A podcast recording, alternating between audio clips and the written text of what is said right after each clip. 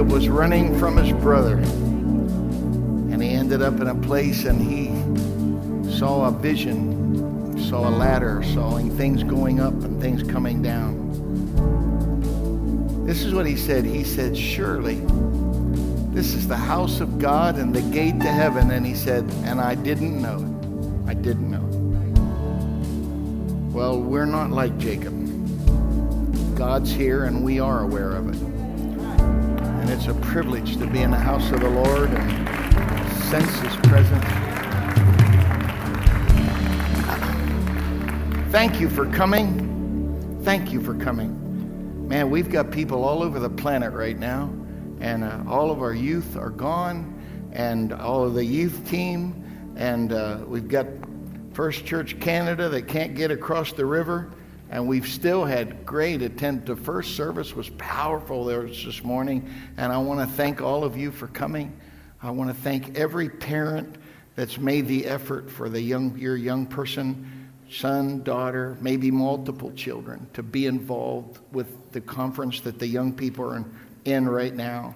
And uh, I, I, I want to thank you for the time you spend, the money that you spend to make sure your kids are exposed to something good. And nobody's, nobody's getting naked, nobody's smoking dope, nobody's doing dumb stuff. It's just a great weekend for our young people. And I had two great and two of the most amazing encounters I ever had in my life with God are because my mom and dad made me go to a youth event.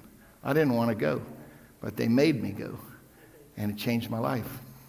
And here I am all these years later. So I want to thank all of you that make the effort for your young people. They have an old saying with hunters. They said, if you take your kid hunting, you won't have to hunt for your kid. And uh, I'll tell you what, if you take your kid to church and get them involved in spiritual things, you won't have to worry at 2 in the morning where in the world are they. And if they are gone, you're going to know they're going to be around good people. And so we're grateful for that. Grateful. We had weddings this week. Jameson and Chelsea were here. They got married and they're smiling. John and Debbie Sexton are here. Their youngest daughter just got married, so we celebrate with them and it was great for that to happen. And uh, Jentezen Franklin was in town this week and wanted Draylen to sing with him. So Jay, what is it, B.J. Putnam and Draylen and and Aaron and Tyrone and all the, the, a lot of the worship team went there to be. It was a, it was honor to be invited, but uh, these young people did all the music, and so uh, that was cool. That was cool. That was cool. And uh, Jesus' name. So uh, thank you for coming. When the day of Pentecost was fully come, they were all with one accord in one place. And suddenly, there came a sound from heaven as of a rushing mighty wind. So I'm going to teach you something this morning called a suddenly Savior. Suddenly Savior. There are 11 lepers in the Bible that Jesus healed that we know of.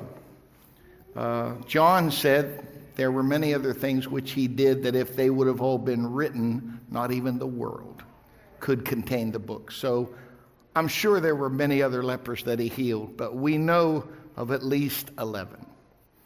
I've seen a leprosy and I've smelled it and You'll never forget the smell. The, the sight is horrible enough, but the smell is amazing.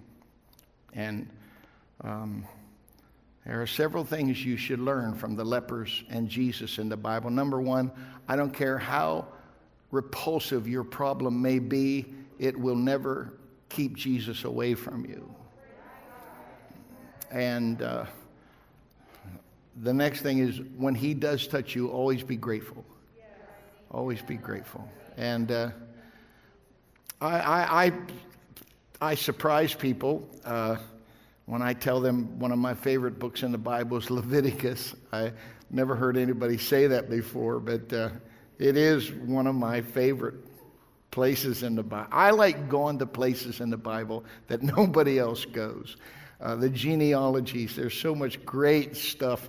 And, and the scripture said all scripture is given by the inspiration of God, and it's all profitable for doctrine, reproof. So all of it's good. It's just some of it people read more often than others.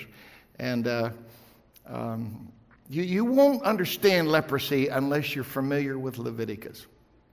And uh, the first person that Jesus healed of leprosy, he just looked at him and he said, You go tell the priest to offer the gift that Moses commanded. And um, that, that, so I see this leper. You know, if you got leprosy and you go to church, they're gonna, they're gonna kill you. you, uh, as one man said, they'll rock you to sleep and they're big rocks. And, uh, uh, and so, you know, this guy walks into church and the, the, the pastor's really mad because you can't come to church with leprosy. I mean, you talk about practicing social distancing. These dudes practice social distancing. You get leprosy, you're leaving your wife, you're leaving your kids. You're, le- you're not even, you can't even stay in the city. You got to stay outside of the city. I mean, it, it was bad. And so this guy, look, aren't, Aren't you, didn't I tell you you had leprosy? And he said, Well, uh, I don't have leprosy anymore. And uh, priest starts examining him. And he said, What, what happened to you? He said, I met Jesus of Nazareth. And he said, You mean that fake from Nazareth? He said, Well, all I know is he told me to tell you something. Really? What did he have to say? He said, You're supposed to offer the gift that Moses commanded. Really? Now, now understand this. No Jew has ever been healed of leprosy, ever. There's a guy in the Old Testament named Naaman, but he's a Syrian. He's not a Jew. And so I see this guy, you know, back in my library. I got, there's one little dusty corner of my books. Uh, those are my, my uh, my notebooks from seminary, my, from going to Bible college. I don't ever read them. I don't ever look at them. And uh, I don't think I ever have, ever since I left years ago.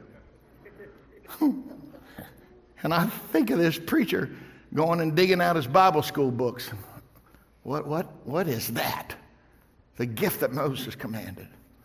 And you go to Leviticus 14, and said, hmm, I got to get a pot and I got to get two identical birds.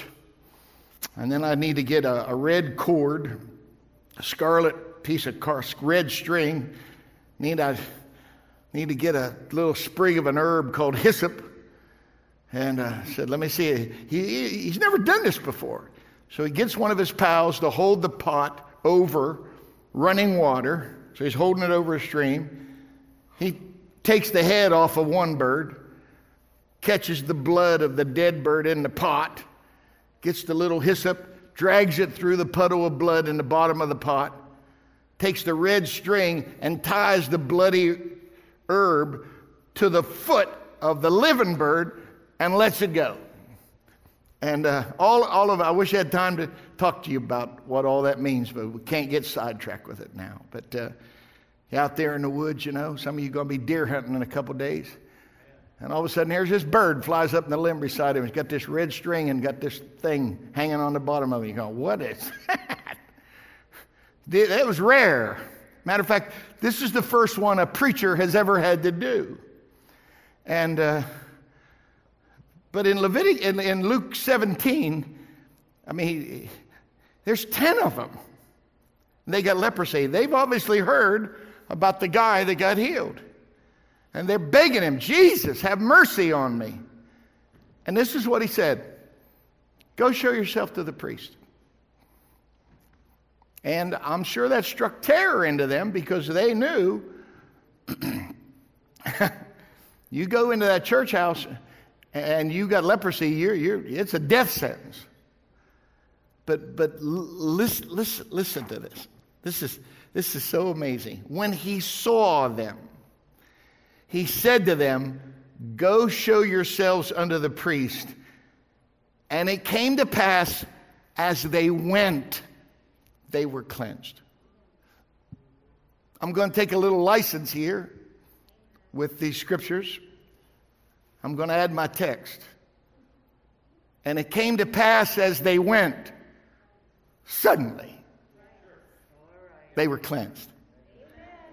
They look the same, they feel the same, they smell the same. There's only one thing that's changed the word has been spoken. And when they obediently respond, see, we want to see a miracle. Jesus told a guy that one time. I, am not long ago, I talked to you about that. He goes into one city, and the guy says, You need to come home with me, please. My son's dying. And Jesus said, Go thy way, thy son. I'm not coming home with you. Go thy way, the son liveth. And he said, And the man believed the word that was spoken and went home. And when he got home the next day, his boy was healed. And it's, it's very specific. When did he start getting better? Yesterday, about one o'clock in the afternoon.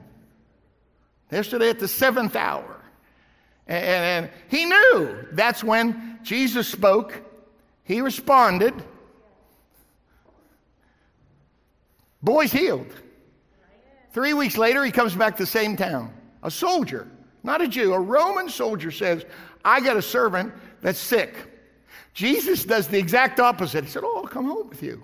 A couple weeks ago, he said, I ain't coming home with you. Now he tells the soldier, I'll come home with you. And he said, No, no, no, that's not necessary.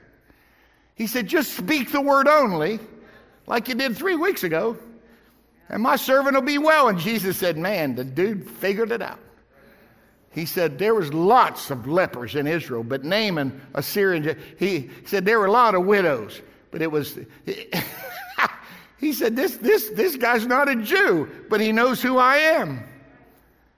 And and remember what Jesus said to the first guy, the nobleman? If you don't see a miracle, if you don't see a sign and wonder, you won't believe. That's the purpose of the whole thing. He speaks the word, you obediently respond, then you get the miraculous. We want the miracle before we respond. She said, You got to see something. Are you willing to go home not having seen anything? No cell phones, not text in here. Are you willing to go home believing that by my word has been spoken, that's enough? This is the same deal. Ten lepers. Go show yourself to the priest. Nothing's changed except the word's been spoken. They, as they obediently respond, they turn around and start heading to church. As they went, suddenly. I like that. A suddenly Savior. Now, I know there are memorial prayers. When you read Cornelius, said his, his prayers and his alms, his praying and his giving, not just his praying, but his giving, have come up as a memorial before me. I, I think there are times, I, am so excited about Monday night. I, I, for years, we've pushed for 100 people to be in prayer. Now we've passed that. So now we're going for 200, okay? We'll go for 200. It's just, listen, you give away cider and donuts and everybody shows up. You have a picnic, a party, everybody shows up. But when you call prayer meeting, now that's the acid test of a church. Okay? So I invite you to come. It's never been mandatory. Come because you want to. It's called sweet savor offering, voluntary. But boy, we've been having fun on Monday night prayer. It's been pretty powerful what's going on, and, and so it just it just stuns me because uh, listen to this verse. But beloved, be not ignorant of this one thing: that one day is with the Lord a thousand years, and a thousand years is one day. Now, a lot of people quote this verse, but they miss the most important part of it. None of this is going to happen unless you're spending the day with the Lord. Okay? Not just hanging out with your pals. You, have you ever spent a day with the Lord? I, I encourage you. Man, take a, take a Sabbath if you can. I know you got kids. I know you got, I get it. But uh, some of you are going hunting soon. And it's just get up in the morning, read your one year Bible, and on your way to that tree, chasing Bambi's grandpa, you know, get up in that stand and just start praying in your heart. Just spend the day. Don't just hang your hiney up there in that tree. All right? Get something done here. Spend the day with the Lord. Okay? This is what it says. There's a place with him that one day can be a thousand years. And a thousand years is one day. I got fascinated with submarines years ago, and uh, they, submarines, uh, they have something called burst transmissions. How do they communicate with, with their, you know, the people back on, on land? They, they, they have learned to take long messages and they compress them to where they're microseconds. And they, they, they, they stick something up in the water and go boop, and that's it. And that little boop could be thousands of words, but it's compressed. And, and, and so I, I, I'm wondering, you know, is it possible for God in one day to do a thousand years worth of stuff? I mean, uh, when, when I think of history, when you think of the, the, the 20th century, uh, there were a lot, you, you've got two world wars in, in, in the 1900s. In the 1800s, you have the Civil War, which was horrible because everybody that died was an American. You had brothers fighting brothers. Cousins, every, everybody was an American. And, and in the 1700s, you've got the American Revolution. 1600s, you've got Isaac Newton with his apple, Galileo with his telescope. 1500s, Magellan went around the world. Martin Luther nailed 95 complaints on a church door in Germany.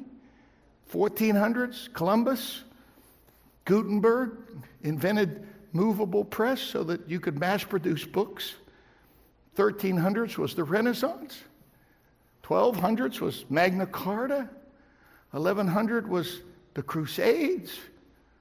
1000, the Normans conquered Europe. That's, that's just the cliff notes. There are kabillions of things that I don't even know happened in that thousand years. And even if I did, I don't have time to recount it all. I just gave you some of the high points. In a thousand years, how in the war is it possible that Jesus can do a thousand years worth of stuff in one day? Of course it is, and I'll prove it to you. The Old Testament is full of sacrifices, animal sacrifice. Oh, Adam and Eve. Adam and Eve sinned. They made them aprons out of leaves. God didn't like aprons. He don't like bikinis. He just covered the bare essentials. God made them coats of skins, not leaves, skins, which mean some innocent animal had to die in order to provide a covering that pleased God. You go to Exodus and read about the tabernacle of Moses. 15, from 25 to 40, 15 chapters are dedicated to this Old Testament church house. But then you get into Leviticus and you read about the sacrifices that were made every day in that church house. For years, every day, something's dying on that altar. Read about David. David David becomes king, and the first thing he does is say, where, where, Where's the Ark of the Covenant at? Do, do see if you if you read First Samuel at the I think it's the first chapter. If it's not the first, it's right in those opening chapters of First Samuel. The Philistines are going to win, and so the preacher's kids stole the Ark of the Covenant from the Holy of Holies took it down to the battlefield. It said they shouted till the ground shook. But the next day they lost. And they didn't just lose the battle, they lost the box. The visible manifestation of the glory of God. As a matter of fact, when the preacher heard about the battle, he didn't say, Are my boys alive? The first thing he said was, what about the box? And they said, The Philistines took it. He fell backwards and broke his neck. This box is in the land of the Philistines for seven months. In seven months, over 50,000 men die of colon cancer. Finally, they say, maybe God's trying to talk to us. So they took two cows that had just given birth and they hitched them up to a wagon, put the ark on top of the wagon, and said, Now, if these cows go back to the barn where their calves are, we don't have to worry about nothing. But that's not what happened. Literally, God overrode their maternal instincts and they, uh, they ignored the baying of their calves and took the cart back to the land of Israel where it said they were met by these people, Joseph and the Bethshemites. They took the lid off of the ark, ate the manna. 53,000 men died because they took the blood covering off of the law. See, if the, the blood that the priests splashed every year was on the, the mercy seat, the lid that covered the box. But when they took the lid off, they took the blood covering off of the law. They were exposed to nothing but the rules without the buffer of the blood. And thousands of people died. And it ended up in this guy's house named Abinadab. And this is what's amazing to me. During the entire dynasty of Saul, the ark is not in the Holy of Holies. It never goes back. Never goes back. Never to the Holy of Holies in the tabernacle of Moses. It never went back. And the first thing David says is, Where's the box? And some guy said, I asked it up in Dab's garage. You know, he's got some mini bikes back there, got an old canoe, got put an old tarp over there. It's got some dust on it, but it's still in there. I peeked a while ago. So, typical man, put it on a wagon like everybody else did, hits a rut. One of Abinadab's boys reaches up to help God. God's going to fall. I'm going to help. God don't need my help. Ark ain't going to fall in the ditch. Glory ain't coming down. He touches it, wham! He's purple in the road, drooling his cream of wheat out of the side of his mouth. You gonna do mouth to mouth with that? I don't think so. Kid's dead in the road. So what? Uh, don't you get? They got used to the box. It wasn't revered. It was just some piece of junk in Daddy's garage. All of a sudden, this guy named Obed Edom said, "Hey, I mean, you're a Jew." Said, "I don't want that box." Mm-mm. And this guy named Obed Edom said, "Put it in my house." Now, here's what's cool. Obed Edom is a Gittite, which is a technical term for Gath which means he's a Philistine. He's not a Jew. This is, that's, what, that's what Goliath was. He's a Philistine. He's the enemies of Israel. Put it in his house. Bible says whole house is blessed for three months. You know corn has one ear on, on every stalk? One ear. I didn't know that. Well, not, not Obed-Edom. He had three ears on each stalk. Never had to water his grass, just green. Never washed his car and chariot, shining. Cows got twins, sheep have triplets. Dude doesn't floss, gets no cavities. It's amazing. He's getting 32 mile to a gallon. Oh, everything's blessed. So David, typical guy, well, maybe, you know, we botched it. Let, us read the instructions. You know? So I said, hmm, get these guys named Kohath, Kohathites, Get some sticks, put them through the rings, let these priests bear the ark. You read this. It, it, I, I, got it here. 2 Samuel 6 and 13. David is on his way to Zion. It never went back to Moses' tabernacle. From Zion, it would go to Solomon's temple, but it never went back to the tabernacle. And it was so that when they bear the ark of the Lord six paces, he offered oxen and fatlings. Now, you you read it, it's Nachon's threshing floor. That's where it was when that kid died. And he's going to Zion. As near as I can tell, it's eight miles. Every six steps, David said, Well, time to offer sacrifice. And it doesn't say fatling, it said fatlings. I, there's no scripture that tells us how many sacrifices he made.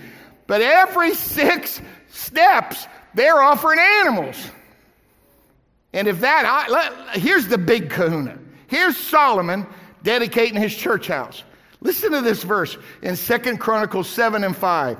And Solomon offered a sacrifice of 20 and 2,000 and 120,000 sheep so that the king and all the people dedicated the house of God. this guy offers up 142,000 animals in seven days. Um, you know how many gallons of blood that is? That's, that's, that's swimming pools. You, you're talking about bunches and bunches and bunches of stuff. But if you are a Bible student, just a cursory student of the Bible, you know that those sacrifices remitted nothing. Nothing's washed away because of the sacrifices in the Old Testament. I know that because in Hebrews 9 it said, if the blood of bulls and goats would have been adequate, you would have never needed the next covenant. I get so, I, I used to preach a message, uh, a sermon from a backslid preacher. You know, Solomon referred to himself in Ecclesiastes as the preacher. That's what he called himself. There, there's a famous verse where he said, There's nothing new under the sun. And I've heard people say, Nothing new. Oh, that's a backslid preacher that said that. What do you mean there's nothing new? We got an old covenant, we're fixing to get a new covenant. We had an old priest, now we're going to get a new high priest. We're going to get a new name. All right? We're going to the new Jerusalem. There's a new promise. Don't you buy into this stuff. It, nothing else is fresh is going to happen. The Bible said his mercies are new every day. That's, and when you study the Hebrew word, it literally means that the mercy that you are experiencing today is a completely different species than any mercy in the history. Literally, God has the ability every day to give you a different aspect of mercy. Every, every day. That's a good deal, man. it's just, it's just, for years, for years, Caterpillar had a bulldozer. And the biggest bulldozer was called the D9. Massive thing. Last year, Caterpillar introduced the D10. Tons of stuff. This giant blade, which is about as wide as this platform and twice as tall as I am. You drop that blade down in a landfill, and it just starts pushing up trash. And if you've ever seen a bulldozer, it's like a wave. That, that, that stuff rolls and keeps on rolling and keeps it gets bigger and bigger and bigger. That's what I, that's what happened at Genesis. That's what happened with Adam and Eve. God dropped the blade, pow, and started pushing sin. Nothing's washed away. Nothing's done away with. Nothing's remitted. It's just pushing it towards one amazing day. Because the Bible said in the book of Ephesians, chapter 1, that in the fullness of time, he gathered together in one all things in Christ. Both which are in heaven, which are about to come, and which are on earth, which have already come. What does that mean? That's you and me. See, we're on the other side of the cross. Did you ever do anything stupid? I have. Did you ever lie? I did. Did you ever steal? I did. Did you ever dishonor your mom and dad? You betcha. I shot off my, mom, my, my mouth to my dad one day, 16 years old. Listen, old man, I ain't staying in this house forever. You ain't gonna tell me what to do forever. My dad grabbed me by the shirt, picked me off of my feet with one hand. Said, You're living in my house, driving my car, burning up my gas, eating my groceries. You live in my house, I'm the boss. You got that? Yes, sir. I'll tell you, you want to rebel? Rebel. Leave. Just leave home. Go find out what it takes get a job, get a five o'clock every morning. Pay for your own car payment, your own car insurance, your own tires and oil and gas. Rebel. Go get your own apartment. Buy your own groceries. Buy your own clothes. And don't take the dirty ones back to mama to do your underwear. Go down the laundromat, you cheapskate bum. Find out how many quarters it takes. I went to college. My mom said, You got to separate the colors. I remember it cost me cabillions to do my law. I, I separate the black from the blue. I, every color was different. I did a whole load of laundry one time with one pair of socks because you don't mix that color with anything else. I didn't know. I was stupid. Mom always did that for me. There she is, right there. My mom still does my shirts. My wife said, I don't do shirts. Take them to the laundromat. My mom said, You ain't taking my baby shirts to the laundromat. You want to know why my shirts look nice? That's mama. She's been doing this for 40 years, man. I was in college. I had to iron my clothes. I, I wore suits at, at seminary. I, I, wore, I, I ironed my collar and this much of my shirt and these cuffs. I never ironed anything else because I knew I wasn't taking my jacket off. That's all you saw. But not my mama, pal. Dude, they're starched. Life is good. You want to rebel? Just leave.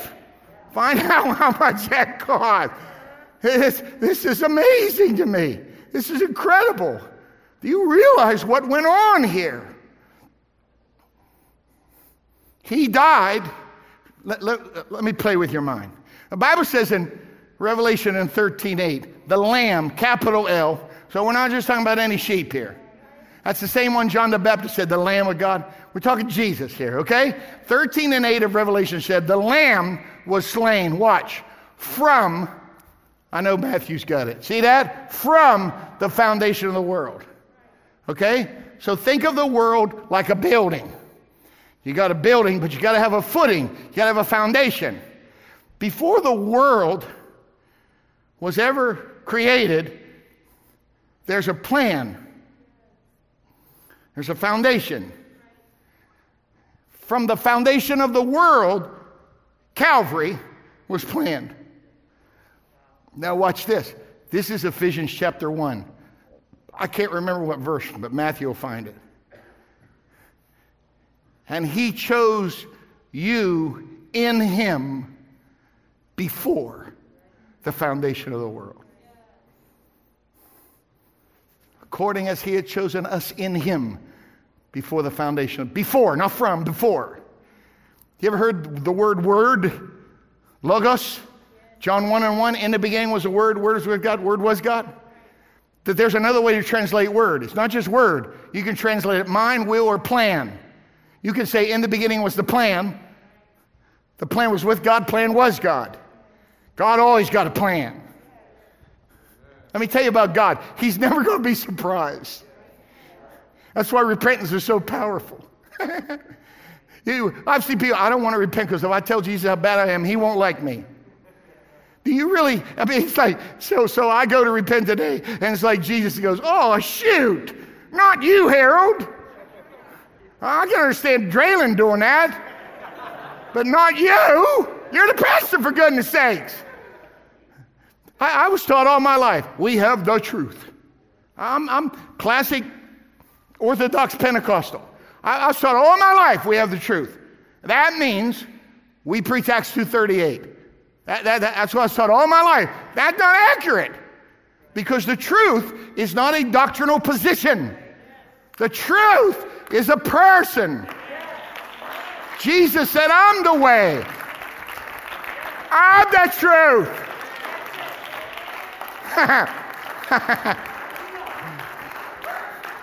Here's my problem with Pentecostal. We're so in love with our doctrine, we don't have a living relationship with Jesus. I got baptized in Jesus' name. And you got an attitude like a sidewinding snake. I know Pentecostals that act like seven mother in laws moved in with them last week.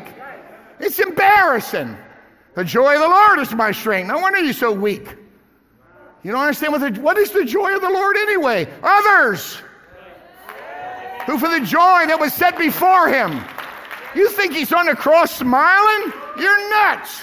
But he's something gave him the strength to endure the pain and despise the shame. What was it? On the other side of the cross was you. That's what gave him joy. Ah. We've been taught you got to resist the devil. And then not what it says. It says submit yourselves. And then you can. Re- Don't resist if you're not submitted. Are you submitted? Do you have somebody in your life with veto power? Do you have somebody in your life that has the ability to tell you no? And whether you understand it or not, you say, yes, sir, yes, ma'am. You got to have people like that in your life. I'm sorry. To a lot of people, I'm their preacher. To some, I'm your pastor. I'm listen to me. I'm asking you to trust me with the bluest of the blue chips, your eternal soul. Don't you dare trust me just on a whim or because somebody else does. You got to choose that pastor carefully. Don't go to a church where you don't trust the pastor. You'll lose your kids every time and get bitter in your own spirit. If you don't trust me, get out of here. Run for your life. Come on, you're streetwise. You know whether I'm lying or not. Don't just hear me, feel me. If you think I'm lying, get out of here. Go find you someone you can submit to. But you're going to have to have submission. It's just a thought, but I think it's in that Bible. Did you get what I'm trying to get, get across to you here right now? Here's Jesus. No, he's a. All my boys have been girls, okay? It would be like taking my 13 year old daughter and selling her to a whorehouse. Is that crude enough for you? It'd be like taking one of my precious little girls and give them to a human trafficker. That's why he's in that garden saying, I don't want to drink that. Why? Because in that cup is every nasty, putrid, filthy thing all the way back to that garden. That big old bulldozer just been pushing it towards that garden. And when he sees the enormity, he, he, he's tempted in all points like as we are, yet without sin. He's pure. And he's being asked, the Bible said, He that knew no sin was made sin for us. He ingested that garbage. And he felt across on the cross like he'd never felt before. God forsaken. Where are you? He never felt like that before. But I tell you the other thing that's just as horrible. It wasn't what was just pressing to him from the past. It was you and me in the future with all of our sin. Before you knew him, he loved you. He knew you when you were in the womb. You were fearfully and wonderfully made. These politicians make me sick. They'll abort babies in the third trimester. Come on, folks. Mary meets Elizabeth. They're both pregnant. Mary said, Guess what? I'm going to have a baby. He's going to be the Savior of the world. John the Baptist leaps in his mother's womb, which tells me the first person to ever really praise Jesus was an unborn baby. Don't tell me it's just a fetus. Don't tell me it's just a glob of connective tissue. Oh, God. The Bible said hands that shed innocent blood. We, we're so stupid. We'll hug trees, save whales, and we've killed enough babies to populate Canada. You think there ain't a price for that? This world's a mess. I don't know what six, six, six means. I just know the world is sick, sick, sick. That's what I know. And I've thought all my life, we're pre tribulation, we're getting out of here. But when I study the flood of Noah, there's three kinds of people. All right?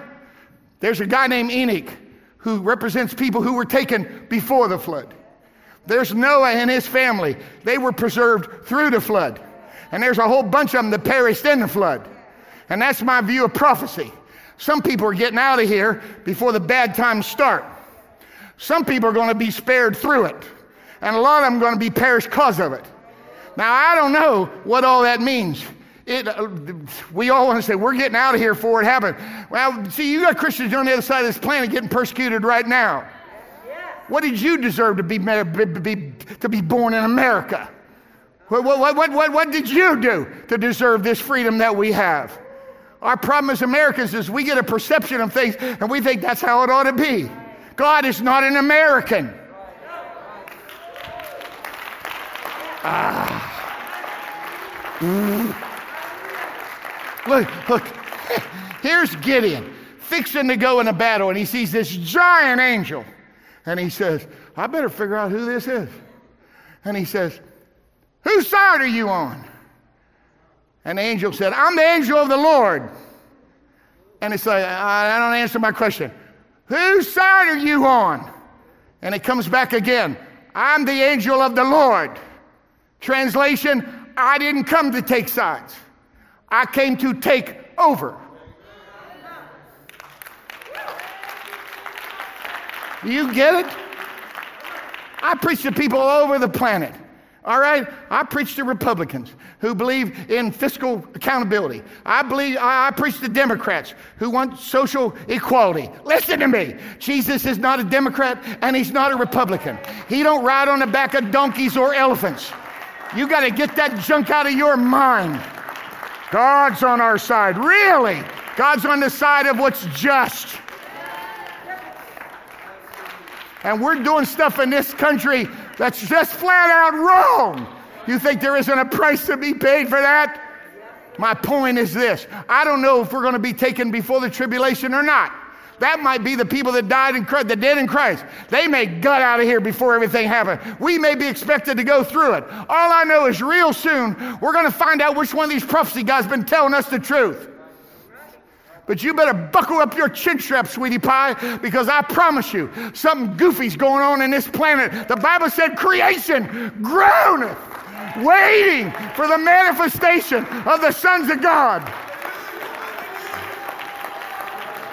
And I'm on live stream. I've been told not to say this, but I must say it anyway. You got all the gays that are screaming about their rights. You got all the lesbians screaming about their rights. Yeah, you got the transgenders. Now you got all this. Oh my God, have mercy. This is absolutely nuts what's going on here right now. It's confusion. God's not the author of confusion. Listen to me very carefully, ladies and gentlemen. This is what Malachi said Will the bride come out of her closet? Oh, did you hear about that gay actor? He just came out of the closet, told everybody he's batting for the other side. And they're all saying, Ooh, isn't that amazing? I'm not here to ask the gays to come out of the closet they already have. I'm not asking for all the lesbians to come out of the closet they already have. I'm asking for the church to get out of that closet and to declare themselves and said, I'm a child of the Most High God. And I am, come on, church! It's time for the church to be ecclesia, the called out ones. Ah. Oh God. Oh God. Oh God. Ah. Jesus' name. Jesus' name. Jesus' name. oh yeah. Hallelujah. Hallelujah. Jesus' name. Jesus' name. Hallelujah. Don't you get it, folks? Said he can do a thousand years in one day. There were 4,000 years of sin before the cross. There's been 2,000 years of sin and after. 6,000 years were compressed into one day. And on Calvary, Jesus did in one day what it took 6,000 years of sinners. A day in thy court is better than a thousand. What? Anything you want to think of. This is a better way to live.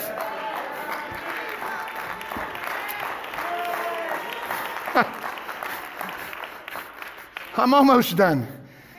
Uh, am I preaching to somebody here today that you that you you dare you dare sit here and allow the enemy of your soul to try to convince you that you are that one lone individual out of all the seven billion on the planet right now and all the billions that have lived here before you ever showed up. But you are the chosen one. You are the one person that has crossed the line that nobody else could ever cross. You are further away from God than anybody has ever been. You are unreachable, unredeemable, unsavable. I got news for you. Not even the gates of hell will prevail. The scripture says some of them you pluck right out of the fire. Mackie, you ought to be dead. You ought to be dead. Come on. Solve this riddle. Check the box.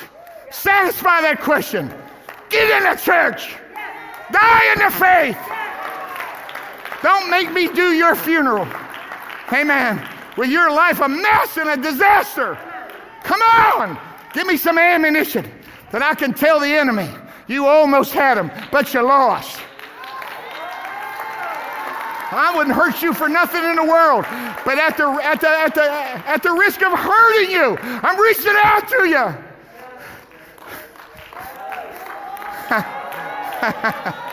oh, Jesus. I'll tell you what the Bible says. I am persuaded. Persuaded means I used to believe something else. But now, because of the overwhelming evidence, I can't possibly believe that anymore. I am persuaded that neither death nor life, angels, principalities, powers, things present, things to come, height, depth, any other creature. If Paul was alive today, this is what he'd say I'm absolutely convinced that nothing, living or dead, angelic or demonic, today or tomorrow, high or low, thinkable or unthinkable, absolutely nothing is going to get between me and the love of Jesus Christ. That gate can't keep the love of God out. I'm preaching to somebody today, you need a suddenly Savior. You think you're married, I don't care if you've already filed the papers, I don't care if you already figured out who gets what. Listen to me, suddenly if you don't believe God can do something in a moment, you better take Acts 2 and 2 out of that Bible. This Jesus who we serve can say, The Bible said there's going to be a nation born in a day. Study the history of Israel. Wham! There they were. Look at, look at Bartimaeus. Bar means son of. Timaeus means blind man. His daddy's blind. He's second generation blind. He, Jesus come through and he's screaming, Jesus. There's only three times in the Bible it says, Jesus, thou son of David. You know what that means? That means I know that you are Messiah. You are David's greater son. So it's not just what he says, it's his revelation of who he knows. See, that's why they said, shut up, shut up, shut up, shut up. That's what the enemy's trying to do. Shut up. You need to do what Bartimaeus. He cried even louder. I know who you are. This Jesus ain't coming back, pal. He's going through Jericho. He's on his way to the cross. Samaritans are upset at him. They think he's prejudiced. He's ready, face is set like a flint. Don't want none to, not, not like that. He's on the clock. He's on the treadmill. He's got to be there specifically on that day when they're going up to do Passover. He's got to be there on that cross. Stand with me. You got a child in trouble. Maybe you have several children in trouble. They call you a granddad or a grandmother. And I hope you really are grand or great, whatever the case may be.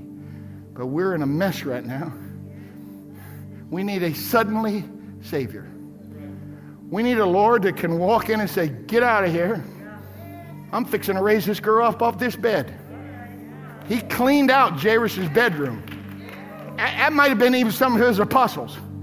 You get out of here. You don't believe what I'm fixing to do. Yeah, you're raining on my parade. You're killing faith. Get out of here.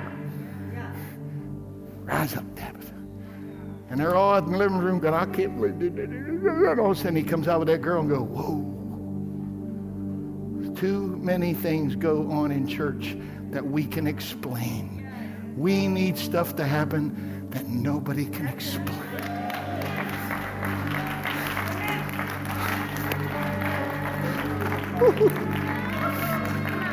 Clap your hands. Come with me around an altar. Keep your mask on. But come around an altar, clap your hands, all ye people. Shout unto God behind the mask. Trust me, he knows you're praising him. He, he, he knows. Moses had a mask on. He still magnified God. Amen. I don't care if you do got a mask on. Don't let the mask muzzle your praise.